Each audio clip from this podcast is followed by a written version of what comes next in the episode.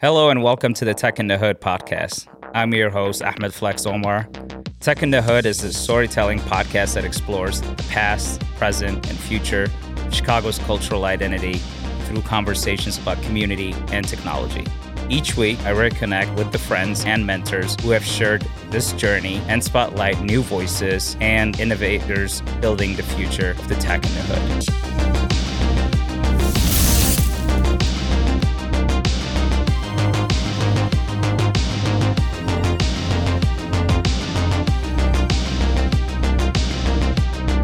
Welcome back to Tech in the Hood, the show that brings you all things art, business, culture, and of course, technology.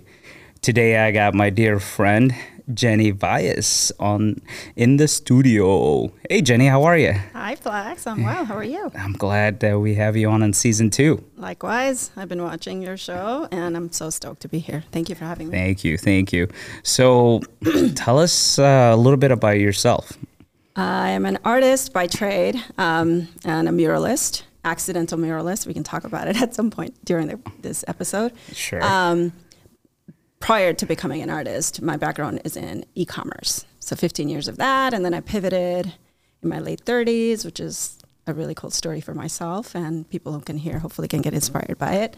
And then I decided to dive into artistry and really hone in on my craft and taught myself how to paint. Wow.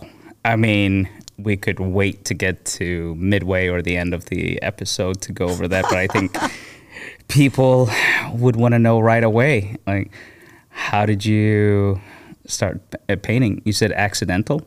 I'm an accidental muralist. Artist, painting, muralist. yes. Uh-huh. Honestly, like throughout life, I could always draw. I could sketch Sure. just fine. I always tell people if you can draw any Disney characters Mm-hmm. and you know um, proportions and perspectives, I think you've got a pretty good grasp on, you know, honing into that craft. I never personally considered painting until there was this dark period I was going through right before that. I feel like there's always this moment in life when you have this, it's like the book Alchemist, you have this signpost.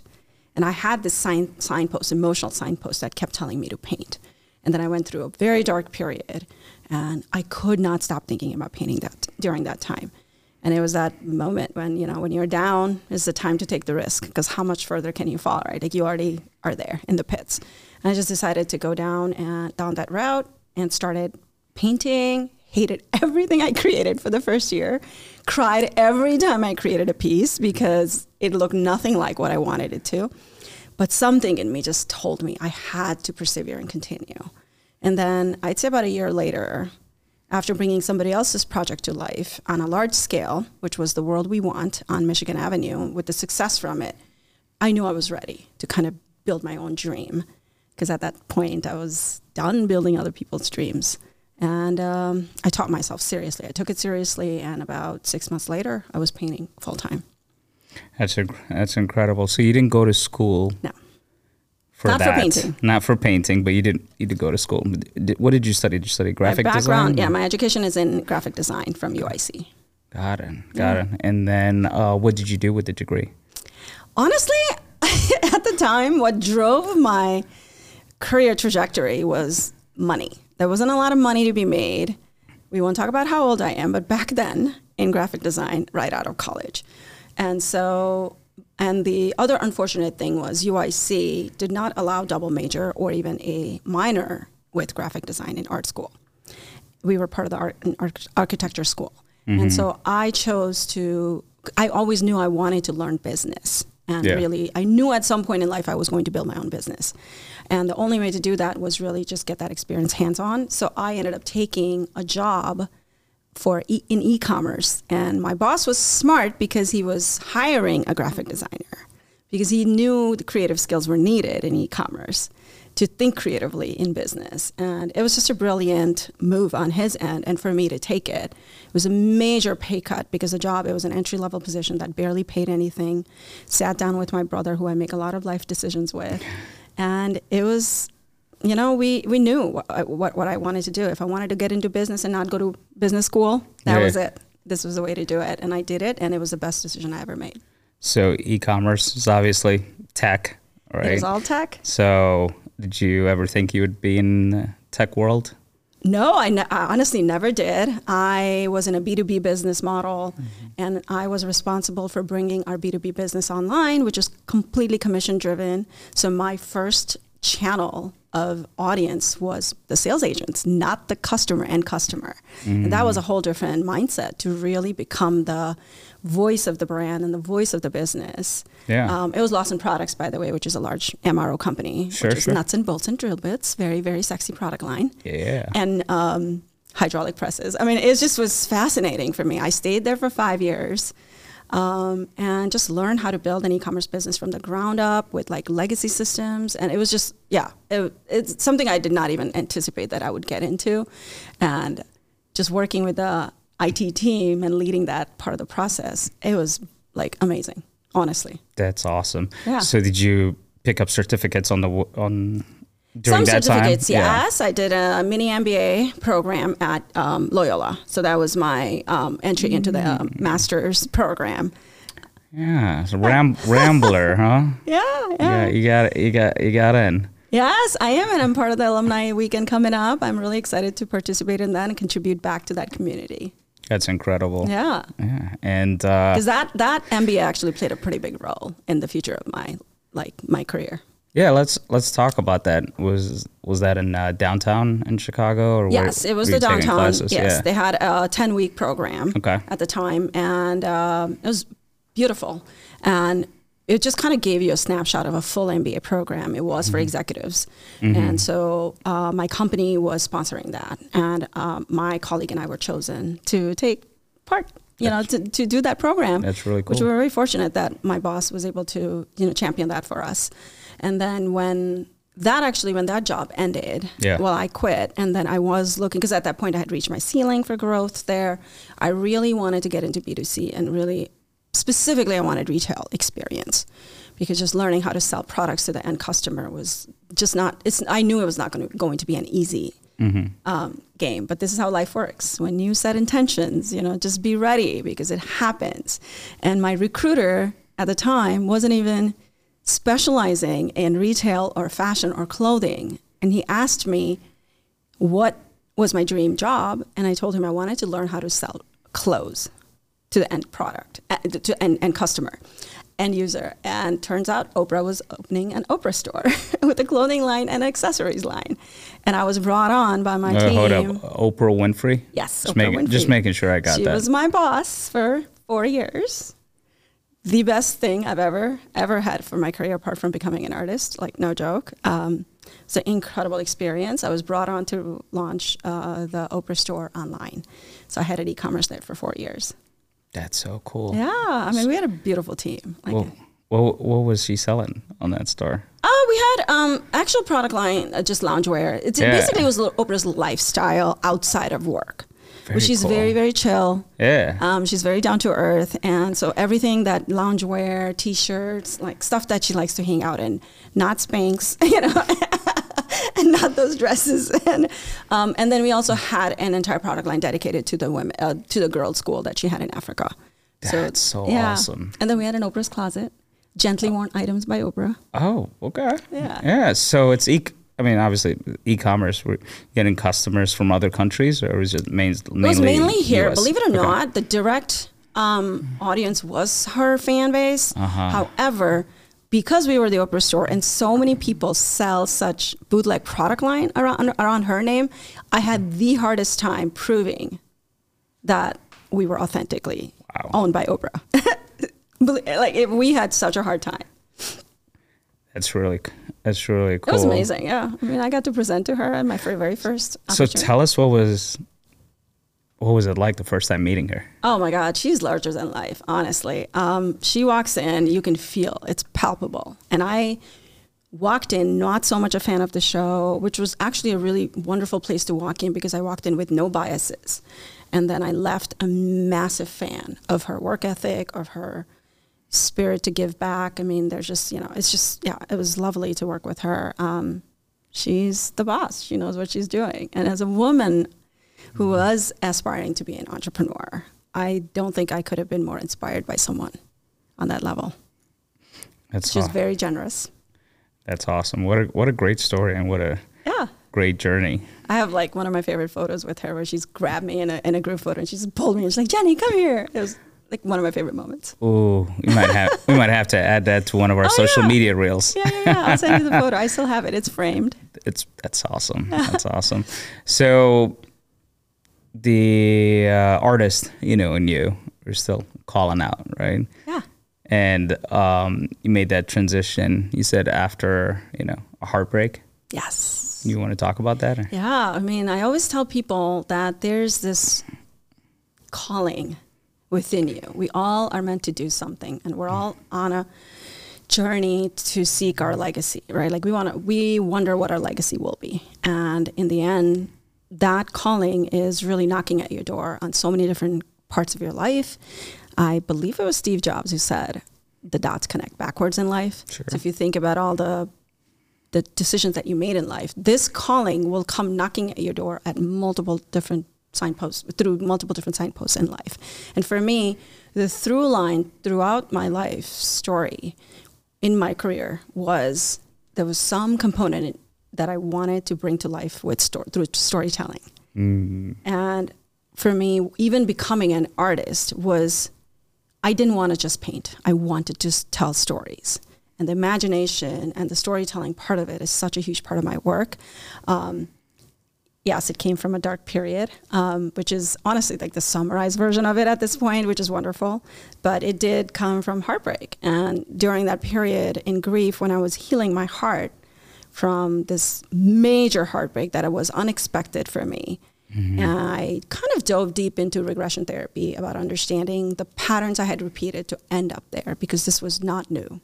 When your heart breaks on that level where you feel your world is, world is coming apart, completely you come undone, that moment kind of real reminds you that hey, I've been here before on a smaller scale maybe, but it's I can either fall apart completely right now and really understand what led me here or continue and not heal 100% and move on and repeat that pattern.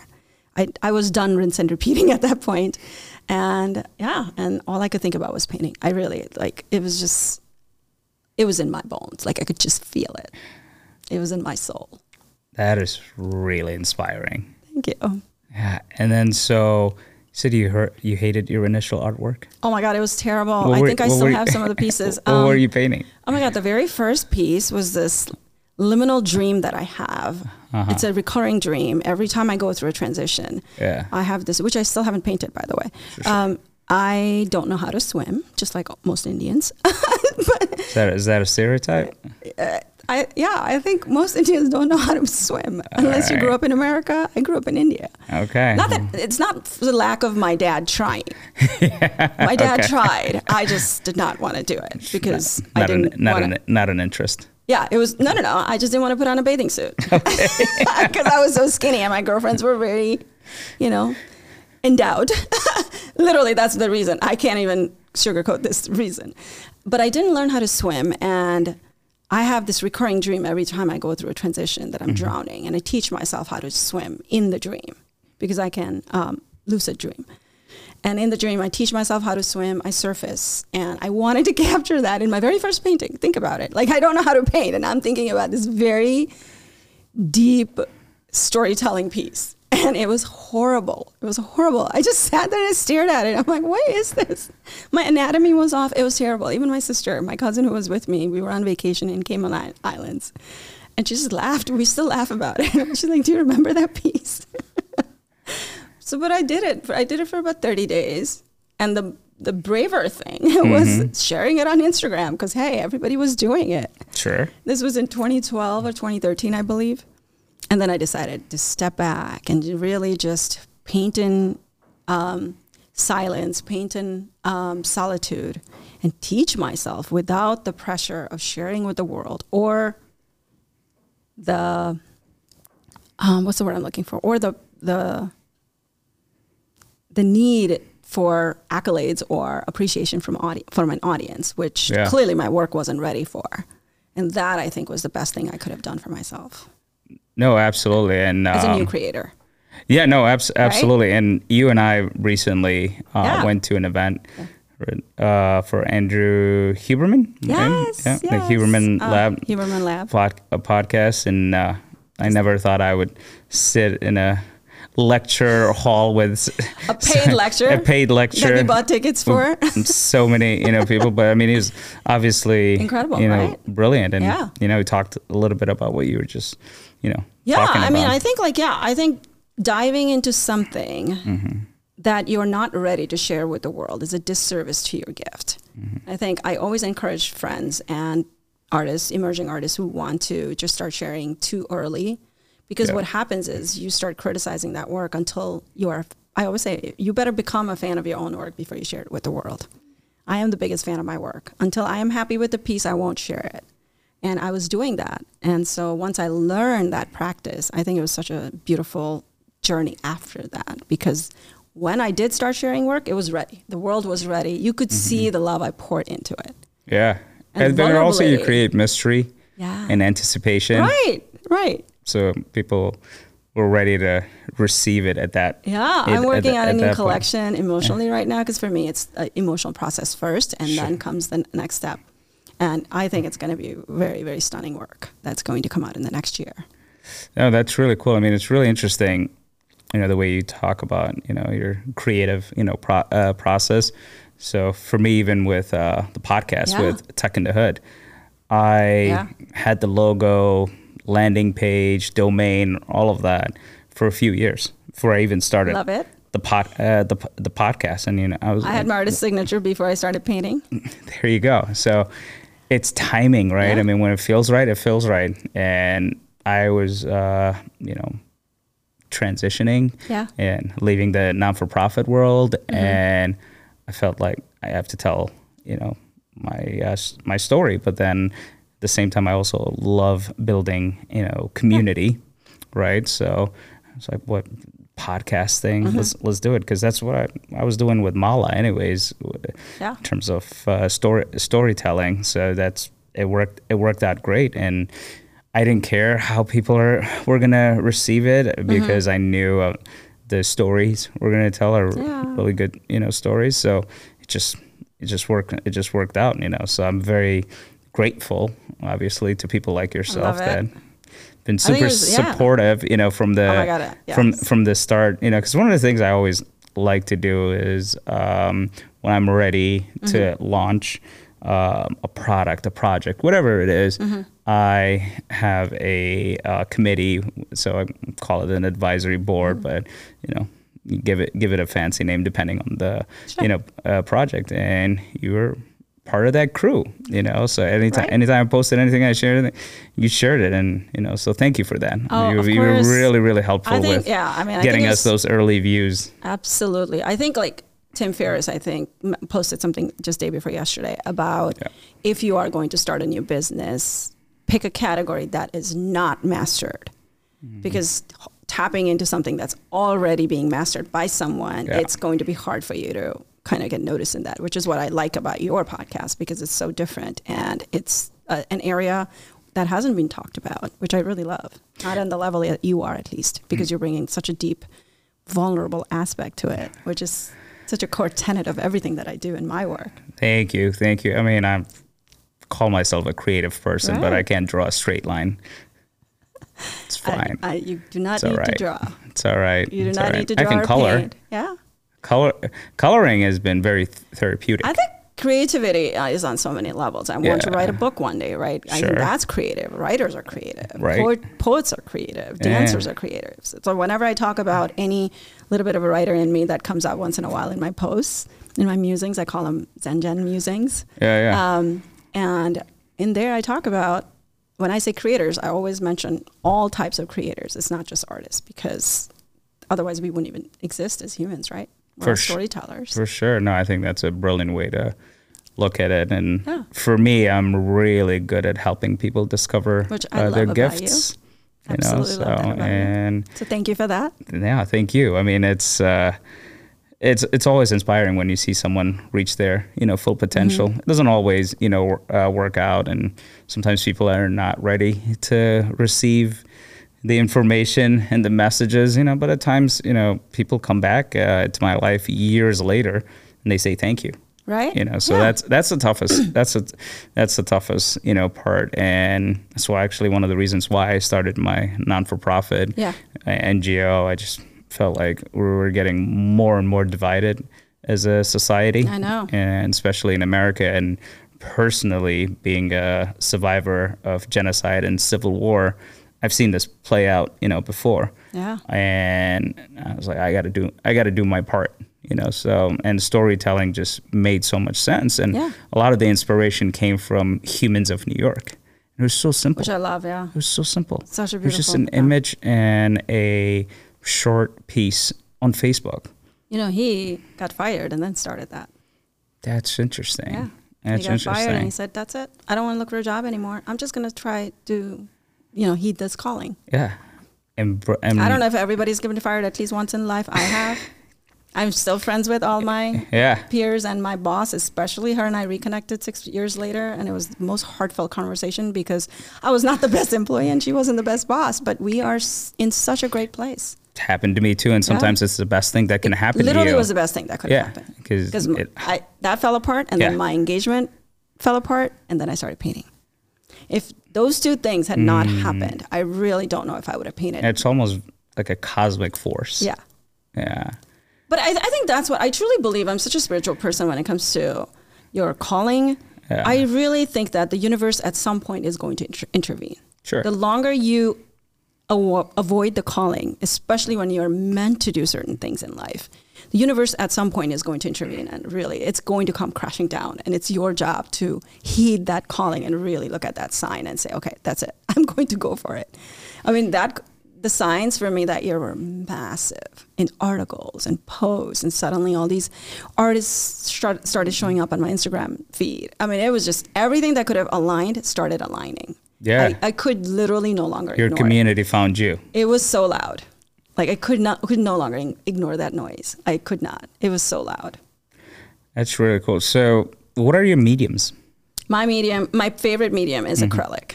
Ah, Yeah, I it's I would love to paint in oil. I don't have the patience.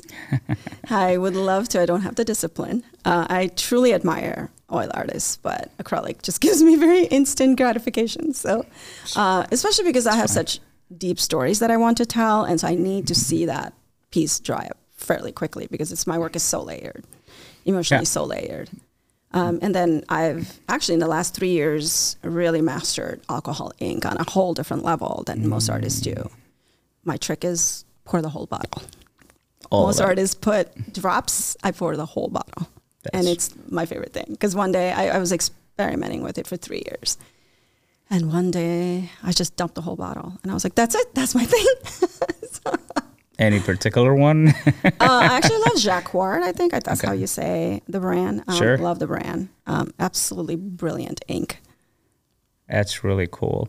And so, you do a lot of work also around women's empowerment, and you see it in your uh, pieces. Mm-hmm. The other thing that we also see in your artwork is dance. Yes. So, you want to talk a little bit about that? So I grew up studying classical dancing in India.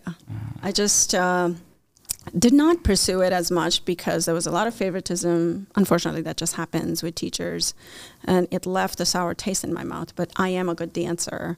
I was able to kind of play with that a, a lot more once I moved to America, and we would host youth programs from the temple, um, which is where we partied kids.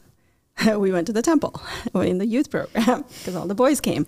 Um, but we also raised money for the temple and we choreographed a lot of dances. And I was able to really kind of go back to that, you know, love for dancing, which I really think I'm going to revive. I've been thinking about it a lot more again um, and study a little more classical dancing. And this time for fun and not because you're supposed to as a child. Yeah. I think that was the mistake that a lot of parents make. Um, yes, while you're equipping your child with all the um, opportunities, really that pressure that comes with it was really exhausting for me. Mm. I really just wanted to tap, dip, you know, dip my feet into it and not feel the pressure of because classical dancing in India is not simple. It's seven years of actual dedicated practice to graduate from the program, and I just didn't have the patience for it. And after about three years, I quit. Um, but it gave me the foundation for it, and so that's why um, it does come into a lot of my work.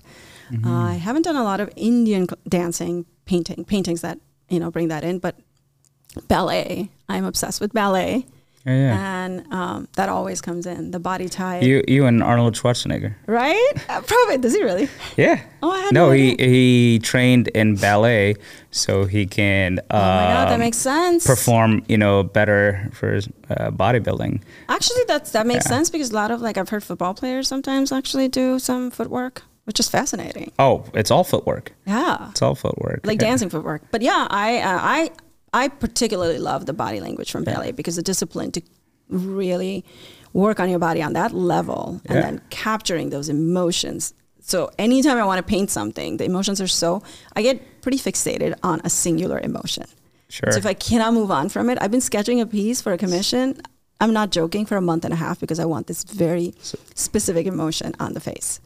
And ballet captures a lot of those for me, and which is why I kind of just have to I revert to that. Have you ever done anything with a ballet company? Not yet. I would love to work with Joffrey Ballet. I haven't really All right. reached out to them yet. we Um, go and tag them. yeah. Because I really I have this vision of creating these pieces that kind of come to life with them. But yeah, I would love to, love to. How much do you know about the Joffrey Ballet? Not enough, apparently. What do you know Based about? on the expression on your face. what do you know? What do you know about the founder? I don't know anything about the founder actually. Do you know that he's uh, Afghan? Oh, I did not know that. Yeah, he's got a very Muslim Afghan name. I had no idea. Wow. What is his name? Incredible story. I can't remember the name right now. Oh, okay, But you know okay. what? Since we got internet in the studio, I'll tell you who Robert Joffrey's um, That's name is. amazing. you know, Yeah, I will just, always I just, have. I just hope I don't butcher it on on air, but gotta let gotta let you know because this is this is deep. His actual name is before he changed it is Anwar Bey Abdullah Jaffa Khan. that is amazing. So Just Anwar.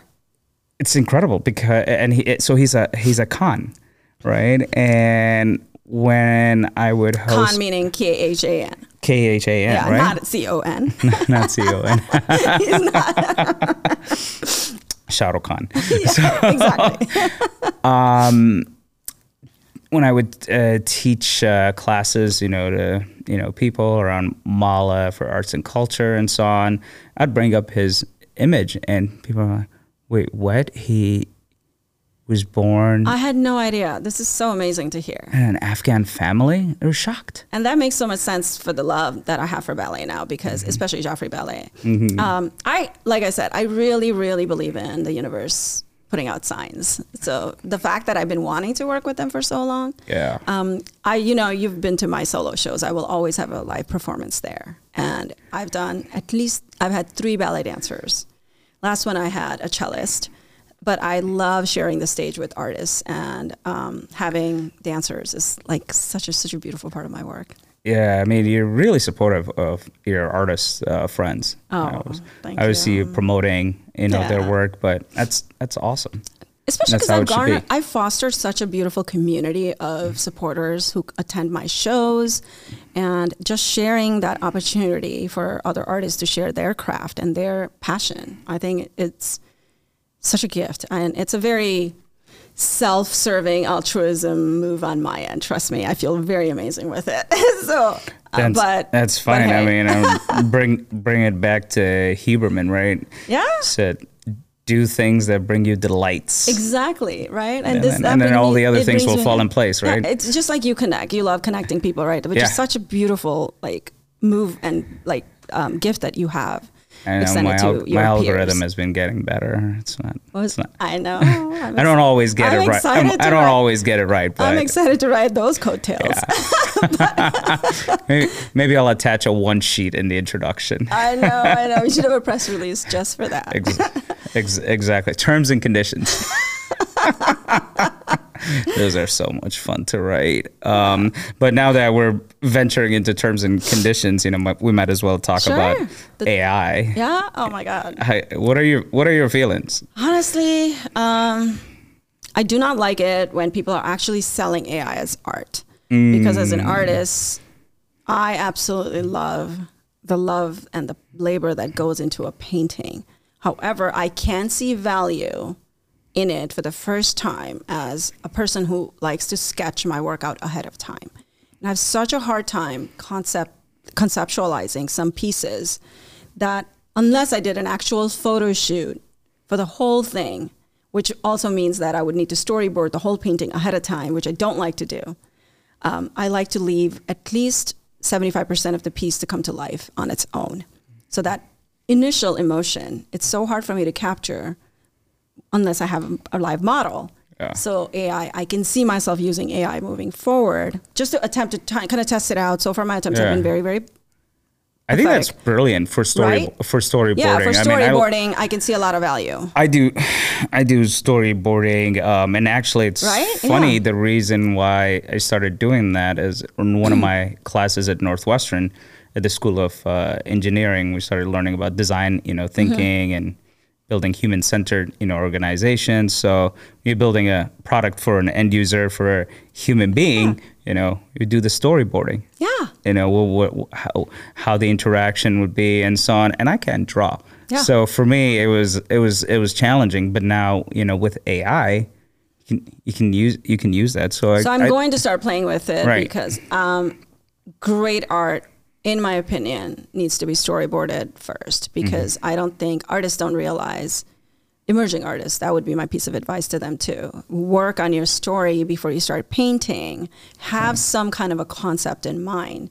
Because trust me, that first year that I painted without concepts was very, very painful.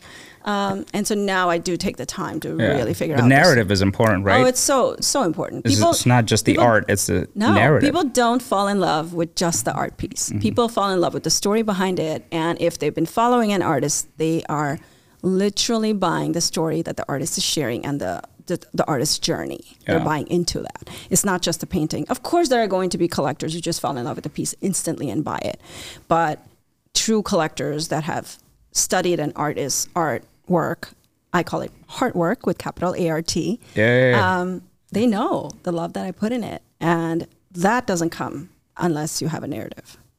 Absolutely. So sticking with yeah. uh, technology, um, I've seen you work through your iPad. Yes. Do you? Oh my God! Sketch, I am such a graphic designer still by trade. I learned Photoshop in 1995 when Photoshop was just starting to kind of you know come to life for creators, and so I've been doing it.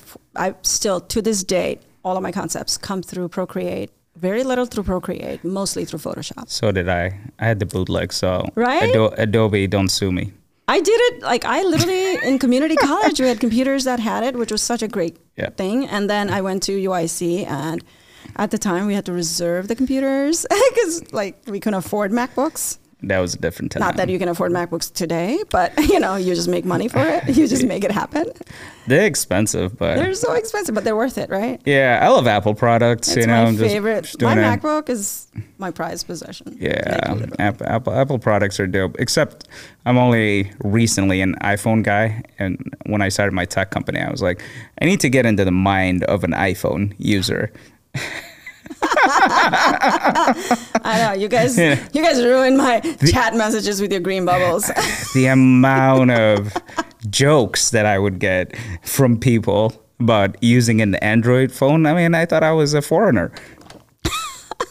Twice. I mean, yeah, yeah. This I, true. I have an Android phone, and I'm, I'm a U.S. citizen now. But it's funny is I had those uh, Samsung phones. Mm-hmm and those Samsung uh, phones at the time were the Note, and it was the Note 2. Yeah. So at that time, there was not even any big phone. So when people would see my phone, they're like, "Oh, hey, you got you got your TV yeah. with you today."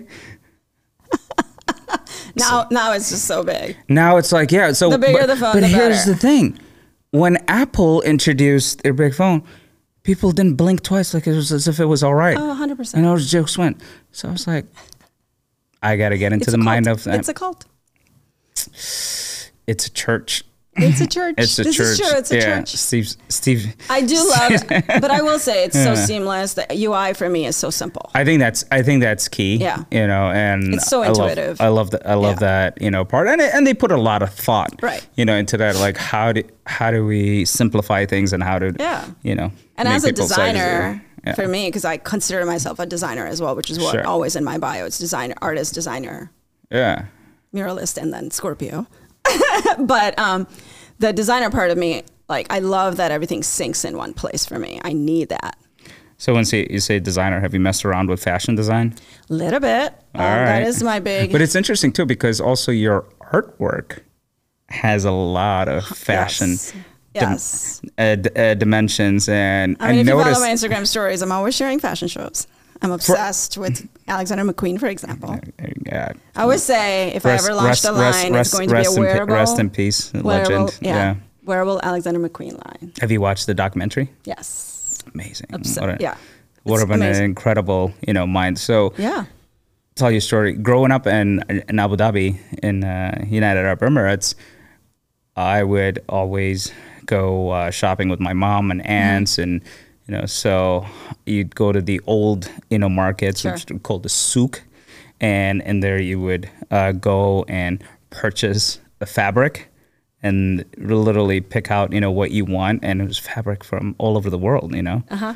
And then you take it to a tailor and they'll customize it and design it, you know, for you however, you know, you want it. And it was not that ex- it was not that, you know, ex- Yeah. Mm-hmm. ex- exp- uh, expensive.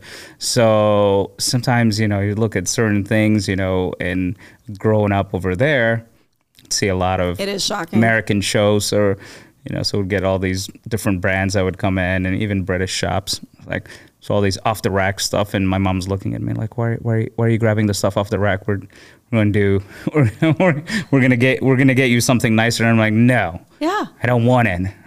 I, I I- want what I want but I appreciate it now. We're buying. We're buying into the story. It's the Buying- narrative. It's, the, the storytelling. It's, it's the it's the narrative, Great you know. I- design has a story behind Yeah. it, right? It's No. not. You're not really people who are wearing and if and Alexander it's McQueen 50, aren't 50 just wearing a black. and it's 50 years Yeah. of hip hop, you Yeah, know. So for me, it was like, yeah. oh yeah, I want, I want the FUBU.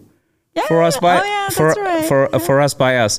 And another cool story is I actually met Jay Alexander. You did? So the founder of you know uh, Uh, FUBU, one of the one of the four. Even went to a fashion show that he was a judge at, and even had dinner with him. Incredible, it's brilliant, brilliant you know mind. Do you know who was their first investor? Ooh. Samsung. Were they really Going back to them androids. Wow. Hey, my brother is a diehard Samsung fan. He's a developer though, so it's a whole different. Yeah. You know. So I will say in that tech space, Samsung and Google sh- do for, not beat. for sure. So, Yeah. because Samsung, you got open source, right? yeah. And you have that entire open source Yeah. community that's adding, Yeah. right? With uh, Apple, it's a closed, you It's- know, it is, network with yeah. with iOS, Like and when we were at Harpo, we weren't allowed to have iPhones. We had to have Blackberries at the time. Oh, Blackberries. I miss the Blackberries so much. Have you, the have you seen the recent Blackberry phone? no. Does it have the keyboard? I do not want the digital it's the story. It's the story of how BlackBerry started. We gotta have a we. This is what. All right. This is what we're gonna do. We're gonna have a Tech in the Hood movie night, I love this. and we're gonna show the BlackBerry. That sounds you know, great. film. That sounds great. Perfect. That sounds Perfect great. movie. I do miss the Blackberry so much. So I went from BlackBerry to Android.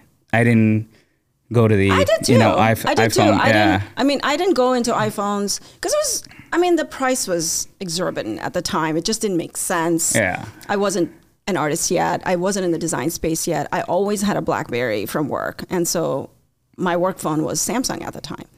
And uh, I just hate carrying multiple phones. I don't know how people do it. I just don't know how people do it. So if I had a work phone, that was my main phone. No, I hear. No, I hear you. So I was in um, visiting Stanford because I was thinking of getting my um, MBA at, s- at s- at some point. You know, like Mm-hmm. Oh, so who hasn't, right? Normally, human beings are like, uh, you know, I might. What if this entrepreneurship thing does not work out? Maybe I go back Mm-hmm. Right. and do uh, my master's. So it was also part vacations because I would Yeah. visit these schools in different cities on a Thursday when it was the you know, party night. Everybody knows what that hashtag is. Right. So that being said, in Stanford, actually, uh, when I was visiting, I was there for an entire week because a good friend of mine that went to Loyola mm-hmm. was going to medical school okay. over there. So he's had some nice, you know, digs. And right, yeah. so I crashed there and literally like you can take a free bus and Sand Hill Road, go talk to VCs and so on. So that was a really cool experience. But some of the classes that I sat in were run um, and uh, the people that were teaching the professors were actual VCs in real life. Oh so wow! One of the scenarios yeah, one they they yeah. played was Android versus iOS, and it probably was the coolest you know lecture you know experience. I did not end up going to Stanford, right? Because when I was there, I found out about these two professors that founded an e-learning uh, platform which is really big right now, called Coursera. Oh, yeah. And they had one class and they were wow. testing it out on Stanford students, and it was called Startup Engineering. So they literally taught you how to build a Bitcoin website from scratch. That's amazing. And gave you access to AWS and so on. Like I, I, I was a computer science major at some point mm-hmm. before I switched into accounting, and so I had a little bit of you know sure. gap about you know with uh, with technology and and so on. So that one class in Coursera taught me so much, and I shared it with some of my friends sure. that were developers, and they're like, "Dude, this is incredible! Like it's something that you learn over four years." And so from there, I I was like, "I'm not gonna get my master's. I'm just gonna."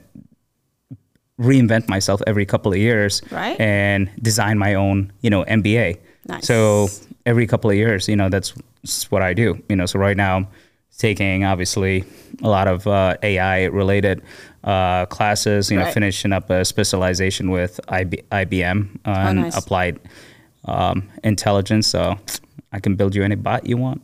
I love it. Yeah, that might I be that it. might be my next T-shirt. So getting all these IBM badges, but um, it's it's you know technology is you know constantly mm-hmm. evolving. Mm-hmm. You know, so when I'm talking to people, tell them don't don't don't don't don't freak out. You know, what really matters is relationships. Yeah. And those you know uh, soft skills, and I feel like we're losing that. Yeah.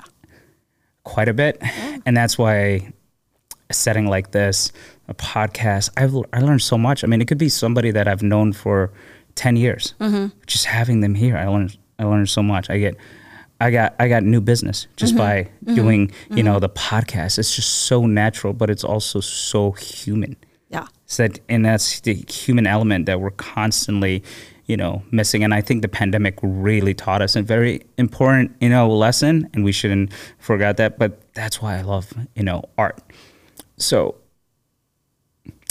thank you for enjoying the rant. But my next question you is your artwork. Mm-hmm during that period, during that you know pandemic? Was there a shift? Yes, I think um, there was that natural anguish and fears of where the world was going, where my next paycheck was coming from, right? Essentially, because you're an entrepreneur and art was not on people's mind at the time, or so I thought. Mm-hmm. Um, because it's just the first sense that I you, I, you walked into that space with apprehension as an artist that when people are thinking of survival and not making enough money, this is a luxury brand like what I have, the kind of prices I charge, for example. It was not going to be something that people were going to think about.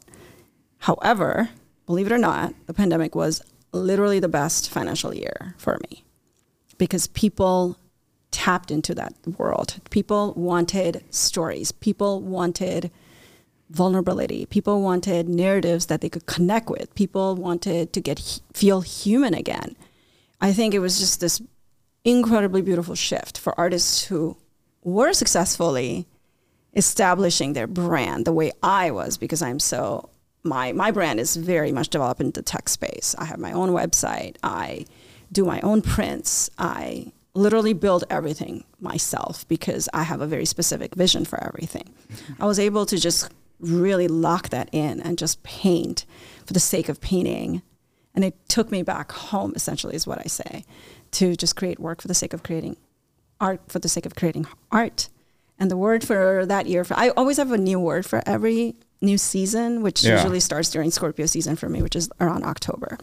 That year's word wa- was grit for me. and so I created work around that space, and it was just probably some of the best work I've ever produced. I love that. And you're also podcasting on Instagram. I was, and I have a vision for it. I'm bringing it to life with, hopefully with, soon. with your friend from the Simple Good, right? Yeah, so Shout I out- had a few episodes. Good. Mm-hmm. It's called the Heart Work Talk with capital ART again.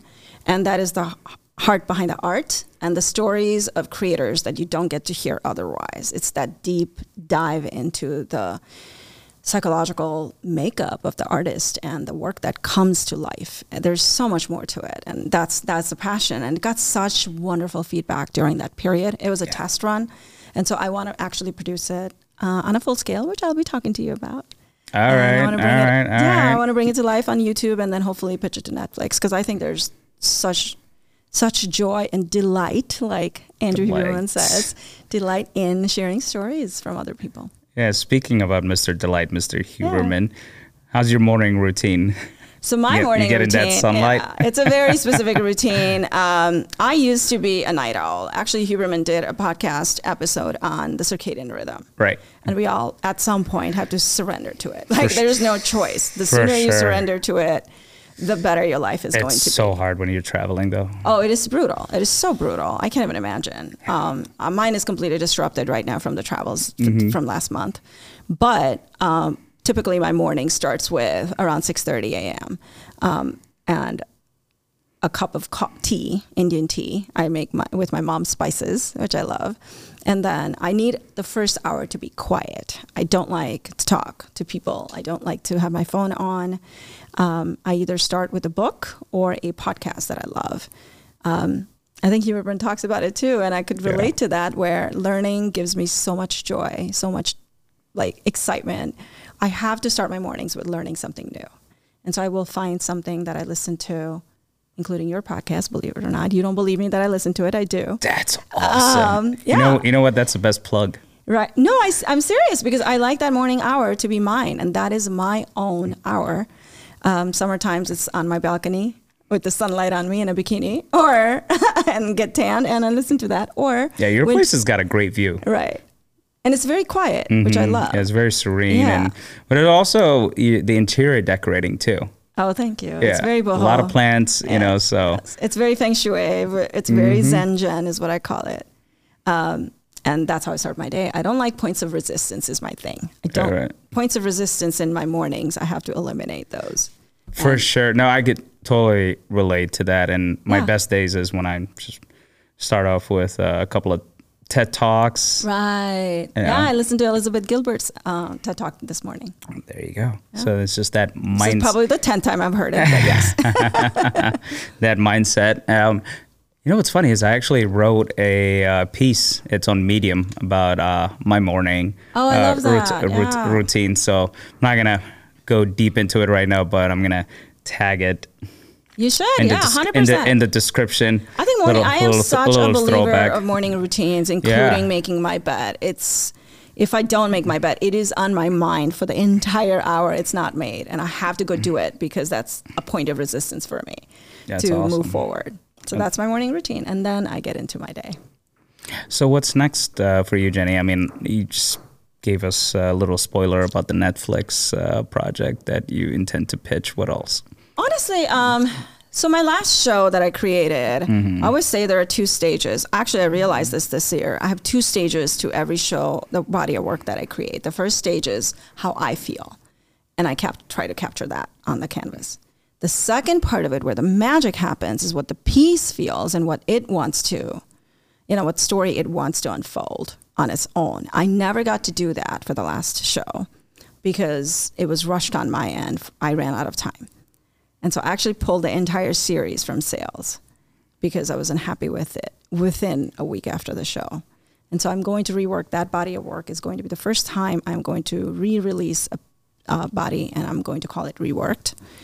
It was breathe the show and it's going to so that's one part. The second is just the second body of work that I want to create. It's called reset Reset. because I've gone through a major life transition and we talked about the darker period and dark periods while I'm going through it, I can't really work on any creative pieces. Yeah. Like I cannot like it, the purging happens for me afterwards on the, until I've grieved a loss.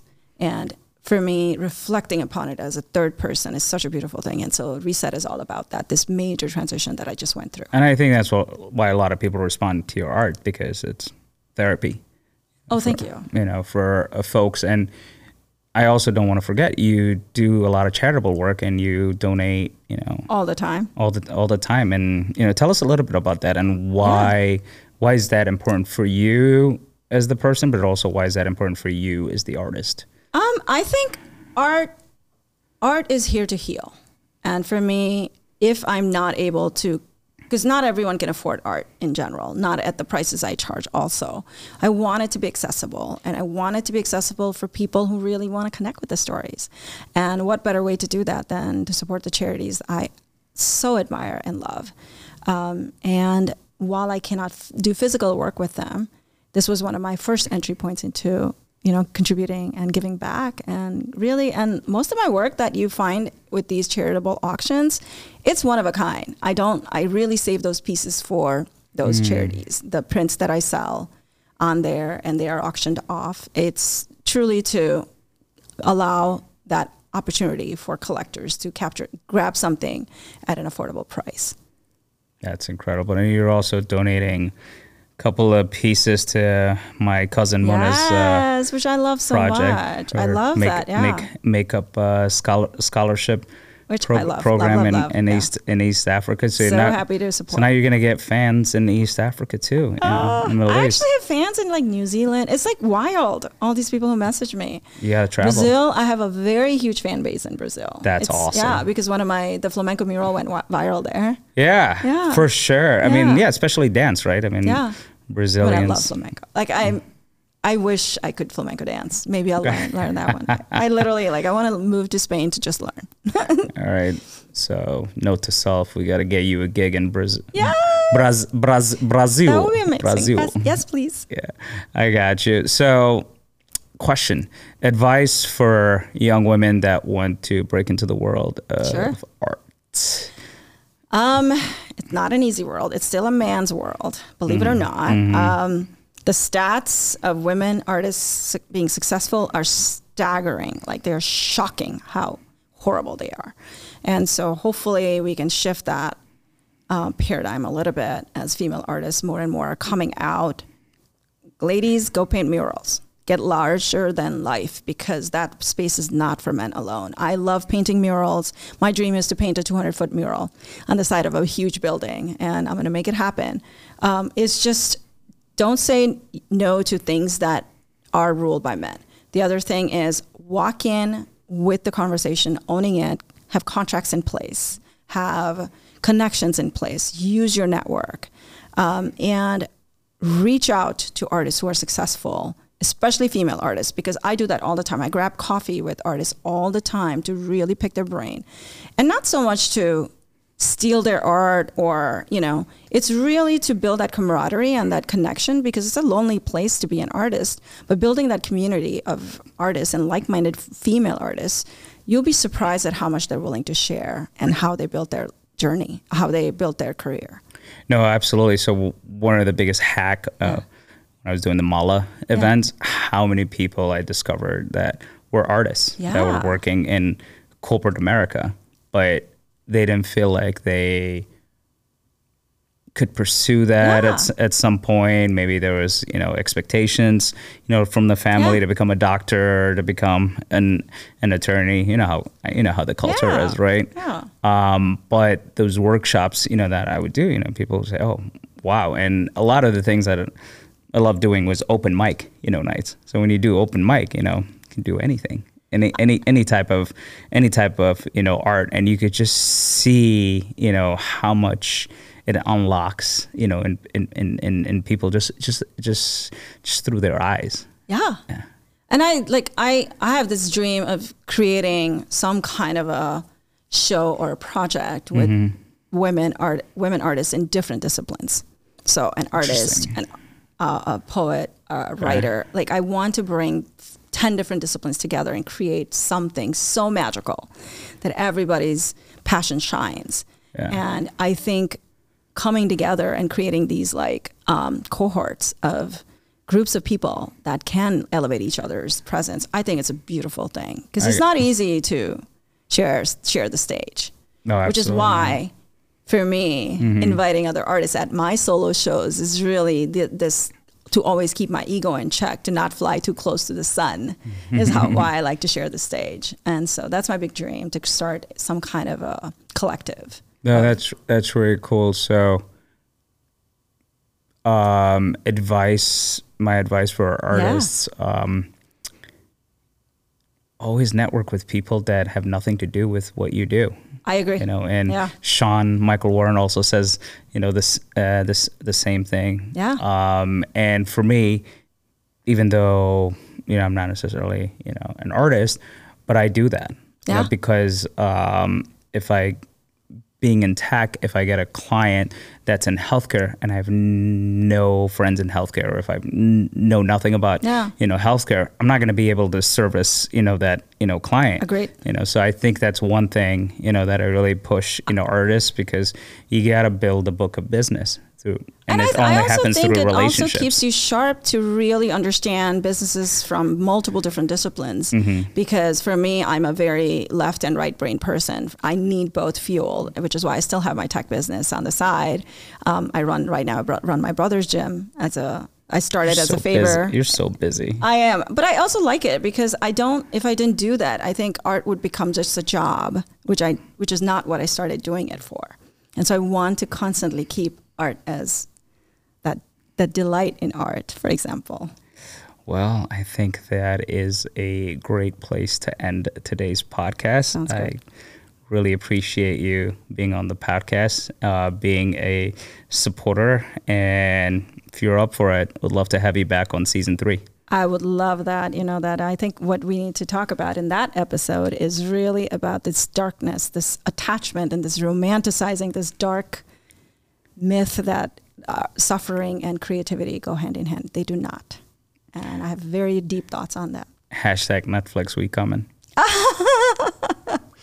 right. Well, thank you. This was Thank- lovely. It was it was a pleasure.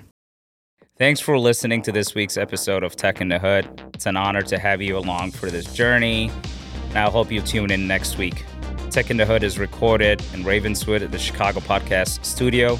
If you want to hear more, you can help by leaving an honest review of Tech in the Hood wherever you listen to your podcasts. And follow us on social media at Tech in the Hood.